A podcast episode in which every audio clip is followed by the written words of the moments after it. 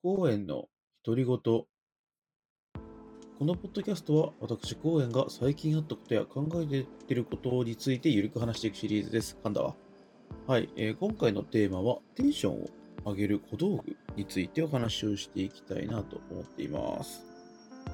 はい、あのー僕、在宅ワークをしてるわけなんですね。あのーまあ、新型コロナウイルスの影響で、えーなんだ、研究所がもうあまり出社してくんなっていうふうに言って、まあそこからずっとそんな感じで、最近はもう研究所も、あのー全従業員分の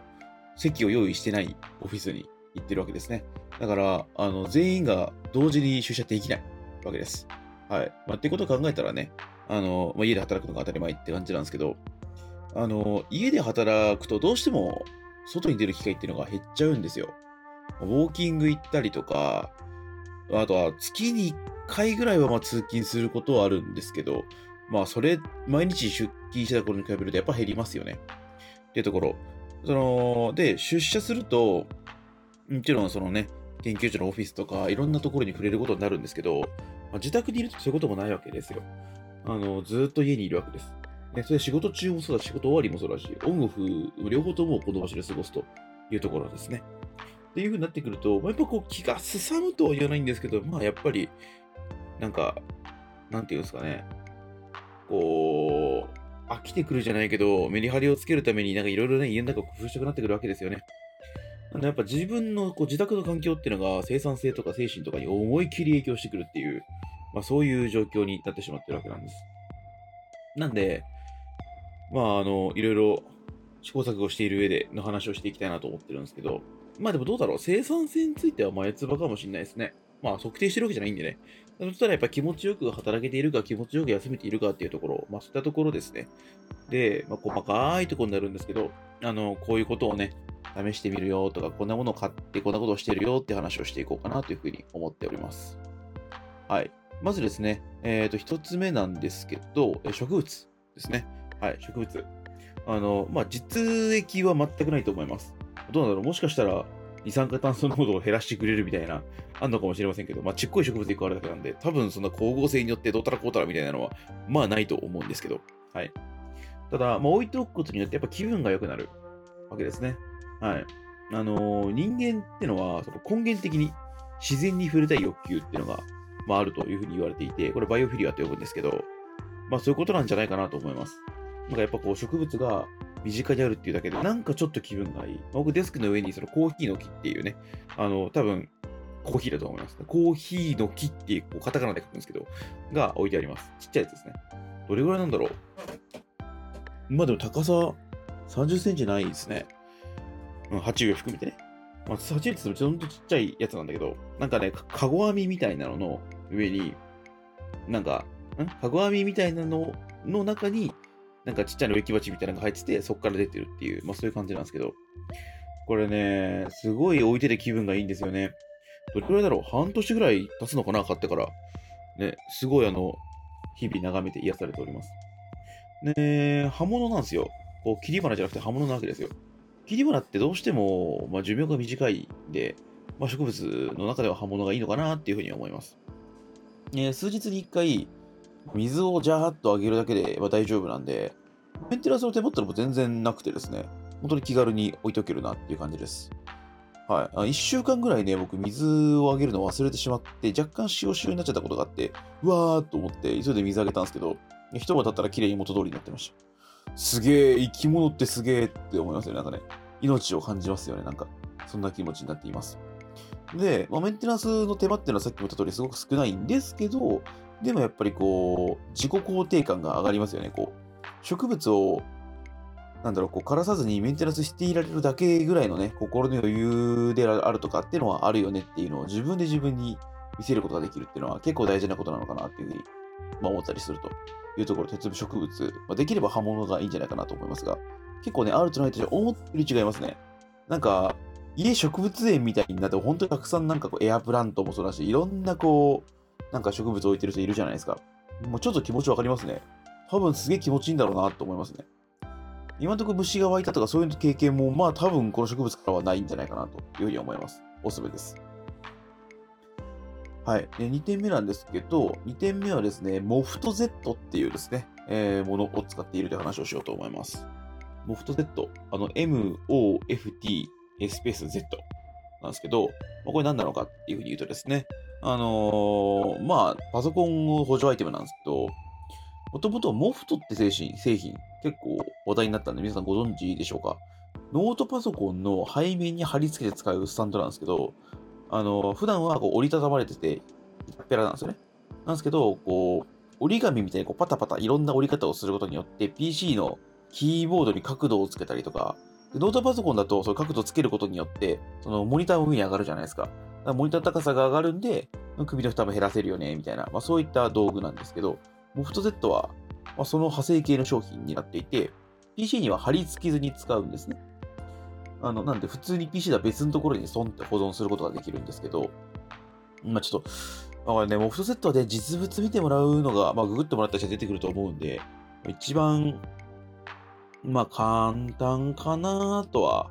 まあ思うんですけどね、どうなんですかね。うん、っていうところでございます。はい。あのー、一応説明するんですけど、まあ、モフトセットは何ができるのかっていうと、まあ、通常の MOFT とまず同じようにノート PC に角度つけたりとか、っていうのもまずもちろんできるんですけど、ただこの用途だけに使うんだったら普通の MOFT の方が使い勝手いいと思うんで、まあ、 MOFT Z でこれメインで使うっていうのはあんまりいないんじゃないかなと思います。で、続いてですね、えタブレットに角度をつけるですね。あの、PC には貼り付けないんで、あの、まあ、PC だけに限らずタブレットとか、まあ、あんまやんないけどスマホとかね、そういったものでも同じようにこう、角度をつけることができるわけです。結構安定してたりするんで、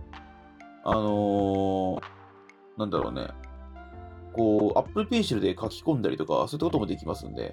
いろんな使い方ができるのかなというふうに思います。で、ここからが、え本丸の機能なんですけど、えー、簡易スタンディングデスクになります。これどういうことなのかっていうと、パタパタパタパタ折ると、あの、モフト Z って名前の通り、横から見るとアルファベットの Z みたいな形になるんですよ。これ Z みたいな形になるってことは、その、底面、机の上に乗せてるんだったら、机の天板と水平な板がね、できるわけですよ。ね。あのー、そういったところで、机の高さが上がる、高くなるわけですね。あのー、まあなんか例えるんだったら、こう、小泉、わかります？あ、ごめん、小泉じゃねえわ、ごめん。小包。あの、よー、ポンってやるあの、ポンのやつ、わかります？あれみたいな感じになるんですよね。だから PC をその上に置いて、机の高さを、まあ、どれぐらい ?50 センチぐらい高くできるんですよ。で、どうするそうするとどうなるかっていうと、普通の机がスタンディングデスクになるんですね。で、スタンディングデスクって、なんか、集中力とかになんか寄与するらしいじゃないですか。僕どっちかっていうと集中力とかいるもん、なんか眠気を取ってくれるっていう方向に、割とありがたみを感じてるんですけど、結構ね、立ってると、まあ、立ってるんでね、まあ、寝れないし当然。集中力も途切れづらいかなと個人的には思ってて、たまにモフトセット使って立って、ね、作業とかしたりします。っていうところですね。そしたら、その、普通の、なんだ、昇降デスクは結構高いんですよ。5万、安くても5万ぐらいするのかな？フレキシスポットとか使うと5万ぐらいで買えると思うんですけど。で、まあ、高いのもあるんだけど、一番嫌なのは既存の机がさ、もうなんか、もう持ってんのにさ、処分しなきゃいけないわけじゃないですか。ね、それを置き換えていくのもめちゃくちゃめんどくさかったんで、まあ、僕は、もういいやということで、モフト Z で対応してるんですけど、これはね、すごい良かったなと思います。あの、やっぱり、なんて言うんだろうな、こう、まあ、電池効果じゃないけど、例えばさ、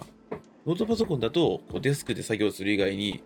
例えば、ベッドで軽く作業できたりとか、まあ、台所で作業できたりとか、屋上で作業できたりとかね、いろんなそういう、こう、まあ、出先もそうなんだけど、こう作業をする場所のバリエーションっていうのを持つと、こうスイッチが切り替えられて、あのー、いい感じに集中力保てると僕は思ってるんですね。でその中のバリエーションの一つが、座る、立つ、どっちで作業するかっていうのもバリエーションの一つになるかなというところで考えてます。はい。ということで、二つ目がですね、モフト Z でございます。はい。で、三つ目が、まあ、若干ね、あのー、あれですよ。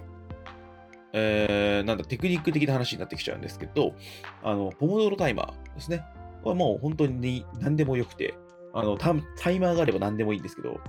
どういうことなのかっていうと、ポモドロテクニックっていうですね、えー、生産性向上手法があって、これは5分あ、25分間集中作業して5分間休憩をするっていうのを繰り返していく。ちょっともうちょっと厳密に話せばいろんなルールあるんだけど、一旦置いといて、それポモドロテクニック。で、これタイマーがいるわけですよ。ね。このタイマーっていうのは iPhone アプリのタイマーでもいいし、キッチンタイマーでもいいし、僕が一時使ってたタイムタイマーみたいなタイマーでもいいわけです。ね、あのー、これはね、結構個人的には効果を実感していて、集中するぞって時によく使う手法になるんですけど、僕はじゃあどうやってるのかっていうと、Apple Watch に専用アプリを入れています。で、この Apple Watch のアプリから、あのー、なんだ、25分経ったよとか5分経ったよとかっていうのをこう手首が振動して教えてくれるっていう感じですね。はい。で、これ何がいいかっていうと、手首の振動なんで音とかじゃないんですよ。だから出先とかでも使える。出先でタイマーを持っててさ、こうカフェで作業して25分だったら、じじじじじってこう、アラームだったらびっくりするじゃないですか。それがないからいいよねっていうところですね。はい。で、これに関しては、25分間、作業してるときって、やっぱなんか他のことに気がそれたりとかするわけですよ。なんか、急にメールの未読解消し始めたりとかね、いろいろあると思うんですけど、それがなく25分間1回も中断せずに作業ができたぞっていう満足感って結構すごいですね。これめちゃくちゃ気持ちいいんでおすすめとなっています。